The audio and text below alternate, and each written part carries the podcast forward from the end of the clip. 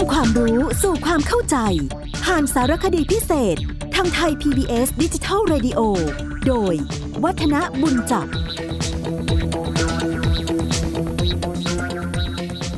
สวัสดีครับผู้ฟังครับ เราได้พูดถึงเรื่องราวของศาสนาที่มีต่อสังคมบ้านเรา ไม่ว่าจะเป็นเรื่องของอิทธิพล เรื่องเกี่ยวกับที่มาของศาสนาและความหมาย วันนี้เรามานั่งคุยกันต่อว่าเมื่อมีศาสนาแล้วเนี่ยศาสนามาทำหน้าที่อะไรนะครับก็คงจะต้องบอกว่ามนุษย์เนี่ยมีการสร้างลัทธิความเชื่อและศาสนา ก็ในความมุ่งหมายที่จะนำมาเป็นเครื่องในการที่จะช่วยแก้ปัญหาต่างๆ แล้วก็เพื่อที่จะสนองความต้องการในการที่จะดำเนินชีวิต ทั้งที่เป็นชีวิตส่วนตัว แล้วก็การดำเนินชีวิตเพื่อสังคมส่วนรวมนะครับ ถ้าหากว่าจะมาพูดถึงหน้าที่ของศาสนา ก็อาจจะแยกออกเป็นหน้าที่ของศาสนาต่อคน แล้วก็หน้าที่ของศาสนาต่อสังคมนะเรามาค่อยๆดูสิว่าวันนี้ศาสนา มีหน้าที่อย่างที่ผมจะคุยให้ท่านผู้ฟังฟังหรือเปล่า เรามาเริ่มโดยหน้าที่ของศาสนาต่อคน หรือว่าต่อบุคคลนะครับ คงจะต้องบอกว่าจะมาเน้นที่การให้ความมั่นคงในชีวิต แล้วก็มีความหมายเกี่ยวกับสิ่งเหล่านี้ ก็คือ เป็นปัจจัยช่วยให้เกิดความสงบทางใจ แล้วก็นำไปสู่สุขภาพจิตที่ดี ซึ่งอันเนี้ยทุกคนรู้ว่าสุขภาพจิตที่ดีก็มีผลต่อสุขภาพทางร่างกายไปด้วย แต่ถ้าหากว่าสุขภาพจิตไม่ดี ก็ส่งผลไปสู่สุขภาพกายด้วยเหมือนกันนะครับ อันนี้ก็เป็นหน้าที่ของศาสนาที่มีส่วนโยงใหญ่ที่ทำให้เกิดความสงบ ถัดมาธาตุศาสนาที่มีต่อบุคคล ก็คือให้ความรู้สึกมั่นคง ให้ความรู้สึกปลอดจากความกลัว แล้วก็ปลอดจากความวิตกกังวล นะสังเกตได้ว่า พอเวลาที่เรากลัวอะไรก็ตาม บทสวดทางศาสนาบ้างความเชื่อบางสิ่งบางอย่างเกี่ยวกับศาสนาบ้างเนี่ยก็มักจะทำให้เรารู้สึกว่าเราปลอดภัยนะครับ แล้วมาโยงใยสู่อีกหนึ่งหน้าที่ของศาสนาที่มีต่อคนเราก็คือ ให้พลังใจ การที่บอกศาสนามีหน้าที่การให้พลังใจเพราะเชื่อว่า มีสิ่งที่จะให้ความช่วยเหลือเป็นปัจจัยเสริมในการกระทำกิจกรรมทั้งปวงทำให้มีโอกาสเอาชนะความยากลำบากทำให้มีโอกาสในการที่จะฟันฝ่าอุปสรรคต่างๆ ได้ถ้ามีความมั่นคงทางศาสนา และสุดท้ายคงจะไม่มีอะไรมากไปกว่าว่า เป็นปัจจัยช่วยให้คนเนี่ยจัดระเบียบชีวิต แล้วก็มีโอกาสจะประสบความสำเร็จได้ ถ้าหากว่าดำเนินการตามคำสอนของศาสนา เพราะว่ามีการจัดระเบียบมีการต้องบอกว่าเหมือนกับเป็นการทดสอบมาแล้วมากมาย ดังนั้นถ้าเดินไปตามคันลองที่ศาสนาวางไว้ ก็ทำให้คนนั้นมีความสำเร็จได้นะครับ อันนี้คือภาพรวมๆของหน้าที่ของศาสนาต่อคน ส่วนหน้าที่ของศาสนาต่อสังคมเนี่ยคุณจะต้องบอกว่า ในการควบคุมสังคม ในการกำหนดศีลธรรมของสังคม อะไรดีอะไรไม่ดีเนี่ย เราปฏิเสธเรื่องของศาสนาไม่ได้เลยนะครับ เป็นต้นว่าถ้ามีศาสนาก็จะเป็นแรงเสริมในการจัดระเบียบของสังคมจากการที่ผู้คนปฏิบัติไปตามหลักคำสอน แล้วก็ปฏิบัติไปในทางที่เรียกว่าถูกหรือว่าควรนะรวมทั้งต้องบอกว่าศาสนาเนี่ยเป็นสถาบันที่ช่วยสร้างค่านิยม สร้างมาตรฐานให้กับสังคม แล้วก็ช่วยเสริมให้สถาบันครอบครัว รวมทั้งสถาบันการปกครองเนี่ยทำหน้าที่ได้เข้มแข็งยิ่งขึ้น มีแนวในการปฏิบัติ มีหลักยึดในการที่จะทำให้ครอบครัวที่จะทำให้บ้านให้เมืองนั้น มีความสงบร่มเย็นนะครับ รวมทั้งศาสนายังทำหน้าที่ในการยึดเหนี่ยวสังคมให้เป็นอันหนึ่งอันเดียวกัน จากการที่ได้ยึดมั่นหลักคำสอนเดียวกัน ประกอบพิธีกรรมร่วมกัน ก็ทำให้ผู้ในสังคมเนี่ยมีความเป็นอันหนึ่งกันเดียวกัน แล้วก็จากการที่ทุกศาสนามุ่งสันติสุขเพื่อความสุข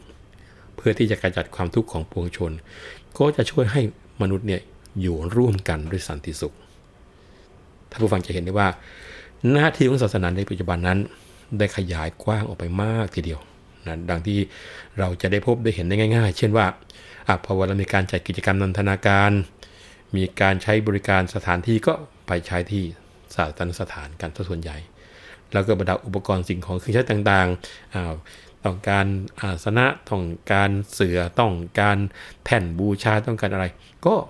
โยงใยไปกับสถานที่ทางศาสนาเกือบทั้งหมดเลย จะเห็นได้ว่า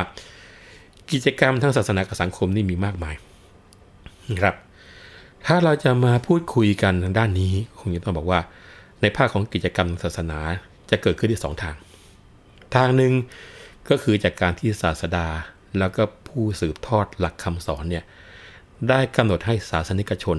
ถือปฏิบัติ อันนี้เป็นทางหนึ่ง อีกทางหนึ่งก็คือจากการที่ศาสนิกชนได้กำหนดขึ้นอันนี้คงจะเข้าใจนะครับ คือการที่จะมีกิจกรรมในสังคมก็คือ มีคำสั่งสอนทางศาสนาให้ทำอย่างนั้น กับคนที่อยู่ในศาสนานั้นคิดทำขึ้นมา นี่คือเกิดได้สองทางในสังคมนะครับ แล้วก็กิจกรรมทางศาสนาเนี่ยถ้าหากว่าแยกประเภทมันจะเป็นทางในการที่จะเกิดกิจกรรม ถ้าแยกประเภทก็คงจะได้สองประเภทเหมือนกัน ก็คือกิจกรรมที่มุ่งหวังให้ศาสนิกชนเนี่ยเกิดสันติสุข เกิดกำลังใจในการดำเนินชีวิต แล้วก็เกิดความเจริญ นะนี่ประการแรก อีกประการหนึ่งก็คือกิจกรรมหรือว่าการกระทำที่มุ่งหวังในการให้เกิดความเจริญทางศาสนานะอันนี้ก็คือ 2 กิจกรรมที่ต้องมีการกระทำควบคู่กันไป จะเห็นได้ว่ากิจกรรมทางศาสนาทั้งสองประเภท ก็คือทั้งมุ่งหวังให้ศาสนิกชนเกิดสันติสุข เกิดกำลังใจอะไรก็แล้วแต่รวมทั้งมุ่งให้เกิดความเจริญของศาสนาเอง ต่างก็มีความสำคัญ แล้วก็เป็นสิ่งจำเป็น แต่อาจจะต้องคำนึงถึงความเหมาะสม ความเหมาะสมแปลว่า ไม่ถึงขนาดที่ปลูกฝังให้หลงงมงายจนเกินไป แล้วก็ไม่สอนในเรื่องที่ไกลตัวเกินไป และที่สำคัญก็คือ ไม่ควรที่จะก่อให้เกิดความสิ้นเปลือง อันนี้ผมว่าหลักเกณฑ์ของศาสนามักจะเป็นอย่างนั้น แต่ว่ามันมักจะมีการตีความ แล้วก็บวกเข้าไปตามศรัทธานะครับ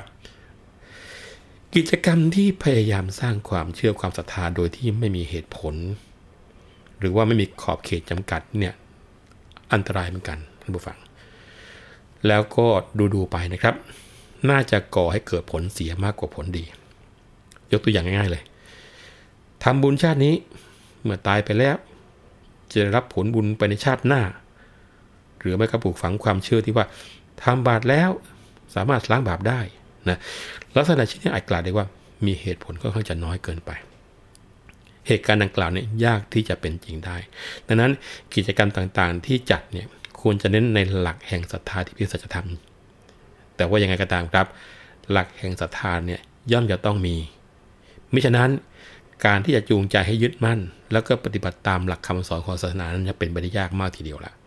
นะท่านผู้ฟังจะเห็นว่าศาสนาเนี่ยเป็นวัฒนธรรมที่ผู้คนใช้เป็นบรรทัดฐานในการดำเนินชีวิต สังคมไหนก็ตามนะครับ ถ้าผู้คนนับถือศาสนาใด พฤติกรรมของผู้คนก็จะแสดงออกให้ปรากฏตามหลักคำสอน ตามพิธีกรรมที่เขาปฏิบัติจนเป็นเอกลักษณ์ของสังคมนั้นๆ เพราะว่าศาสนาต้องบอกว่าคือส่วนหนึ่งของวิถีชีวิต ซึ่งจะพบได้จากการแสดงออกทางศิลปะ ทางวรรณคดี ทางคติธรรม ทางประเพณี เยอะแยะมากมายมหาศาลนะครับ แล้วก็คงจะต้องบอกว่า ในการนับถือลัทธิศาสนาของคนไทยเนี่ยคงจะปฏิเสธไม่ได้ว่าพุทธศาสนาเป็นศาสนาที่มีคนปฏิบัติ มีคนบอกว่าเป็นศาสนิกนับถือมากที่สุด แต่เราไม่ได้ว่ามีศาสนาเดียวนะ แต่พุทธศาสนานี้มีมากที่สุด ทั้งนี้ก็เนื่องจากคนไทยส่วนใหญ่นั้น เกินกว่า 94%ของประชากรทั้งชาติ นับถือศาสนาพุทธ แล้วก็บุคคลที่นับถือพุทธศาสนานะเรียกว่าพุทธศาสนิกชนเนี่ย จากปรากฏการณ์ทางสังคมเนี่ยพบว่า ประชาชนที่ได้ชื่อว่าพุทธศาสนิกชนพวกนี้นะไม่ได้ถือปฏิบัติ แล้วก็ศรัทธาเฉพาะศาสนาพุทธ ไม่ได้ศรัทธาเฉพาะพระธรรม แล้วก็ไม่ได้ศรัทธาเฉพาะพระสงฆ์เท่านั้น แต่ยังเชื่อแล้วก็ศรัทธาในลัทธิศาสนาอื่นอีกหลายลัทธิหลายศาสนาไปในคราวเดียวกันมาว่าจะเป็นเรื่องของลัทธิผีสางนางไม้ ทางฝั่งของฮินดูของพราหมณ์ศรัทธาเจ้าพ่อเจ้าแม่ผสมปนเปกันหมด ในวิถีชีวิตของคนไทยเรานะครับ คราวนี้ถ้ามองว่า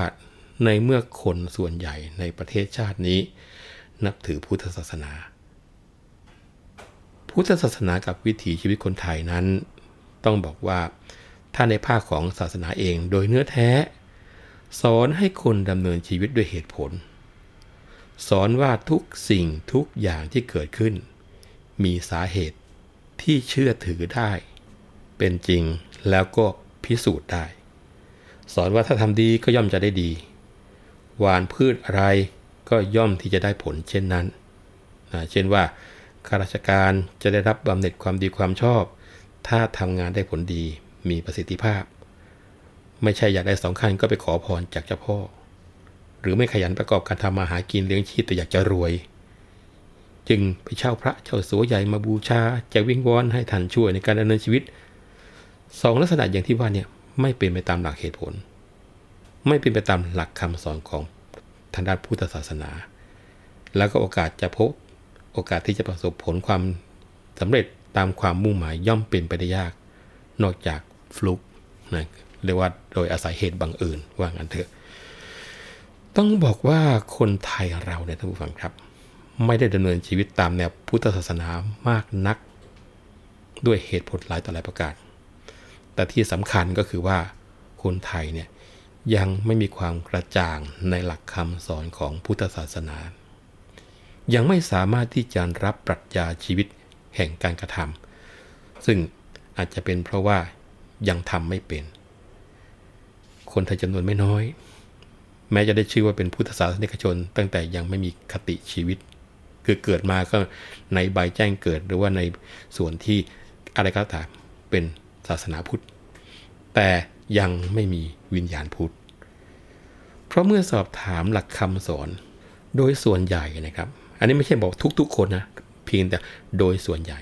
พราะถามเรื่องหลักคำสอนจะพบว่าไม่มีอะไรค้างอยู่ในจิตวิญญาณ เช่นว่า ไม่รู้จักธรรมที่ก่อให้เกิดความสุขนะเป็นสุขขหัดนะไม่ใช่ขนาดเป็นนักบวชนะธรรมที่เป็นตัวช่วยให้กระทำกิจกรรมต่าง ๆ ให้สำเร็จวัตถุประสงค์ที่เรียกว่าอิทธิบาทสี่อย่างเงี้ยแปลถ้าคำว่าอิทธิบาทสี่แปลว่าอะไรยังงงๆอยู่เลย แล้วยิ่งพอมาแปลย่อยลงไปยิ่งมึนใหญ่นะครับแม้ทั้งเมตตากับกรุณาบางทียังไม่รู้เลยว่าแตกต่างกันยังไง แต่พูดกันเป็นตุเป็นตะอะไรอย่างเงี้ยแต่ว่าอย่างไรก็ตามครับ คนไทยได้วิถีชีวิตบางอย่าง จากพุทธศาสนา เช่นเกี่ยวกับของค่านิยมในการทำบุญ การยึดในคติรู้จักพอเนี่ยอาจจะมาจากเรียกว่าหลักสันโดษ การคารพกันตามลำดับอาวุโสนะฮะ คราวนี้ในส่วนงานที่เป็นสิ่งเกี่ยวเนื่องไม่ว่าเป็นสถาปัตยกรรม ศิลปกรรม คนไทยเนี่ยได้รับอิทธิพลจากพุทธศาสนาหลายอย่างเหมือนกัน เช่นการปั้น การแกะสลักลวดลายที่พบตามฐานพระพุทธรูป การแกะเทียนพรรษานะครับทางด้านภาษานี่เยอะเลยพบว่าภาษาไทยเนี่ยมีพื้นฐานมาจากบาลีสันสกฤตเยอะทีเดียวนะครับโดยเฉพาะบาลีเนี่ยซึ่งต้องบอกว่าภาษาบาลีภาษาที่ใช้ในการเผยแผ่หลักคำสอนของพุทธศาสนา แล้วก็น่าสนใจคือเป็นภาษาที่เดิมทีมีแต่ภาษาพูด ไม่มีภาษาเขียนนะครับ ดังนั้นการจดจารึก ภาษาบาลีเป็นตัวหนังสือ จึงใช้วิธีการหยิบยืมตัวหนังสือจากภาษาอื่นๆ ไปบันทึกซะส่วนใหญ่ทีเดียวนะครับ คราวนี้ในภาคศาสนาคิดว่าเราพูดกันค่อนข้างจะชัดเจนพอสมควร ถัดไปก็คงจะเป็นเรื่องของความเชื่อของคนไทย พอเรามาพูดถึงความเชื่อของคนไทยเนี่ยต้องบอกในพื้นฐานเดิม คนไทยมีความเชื่อเรื่องผีสารพัดเลย ต่อมา มื่อมีการติดต่อกับชาวต่างชาติต่างภาษาโดยเฉพาะอินเดียเนี่ยก็เลยเริ่มเชื่อเรื่องเกี่ยวกับเทพเจ้าไม่ว่าจะเป็นพระพรหมพระอินทร์มีหลายเรื่องทีเดียวที่เราต้องคุยกันต่อ วันนี้เวลาหมดไปแล้ว ผมวัฒนบุญจักคงจะต้องขอลาไปก่อน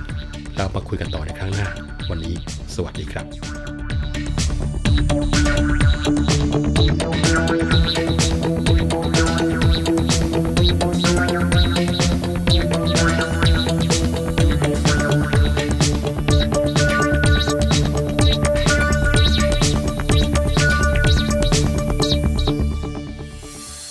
รับฟังรายการย้อนหลังได้ที่เว็บไซต์และแอปพลิเคชันไทย PBS Radio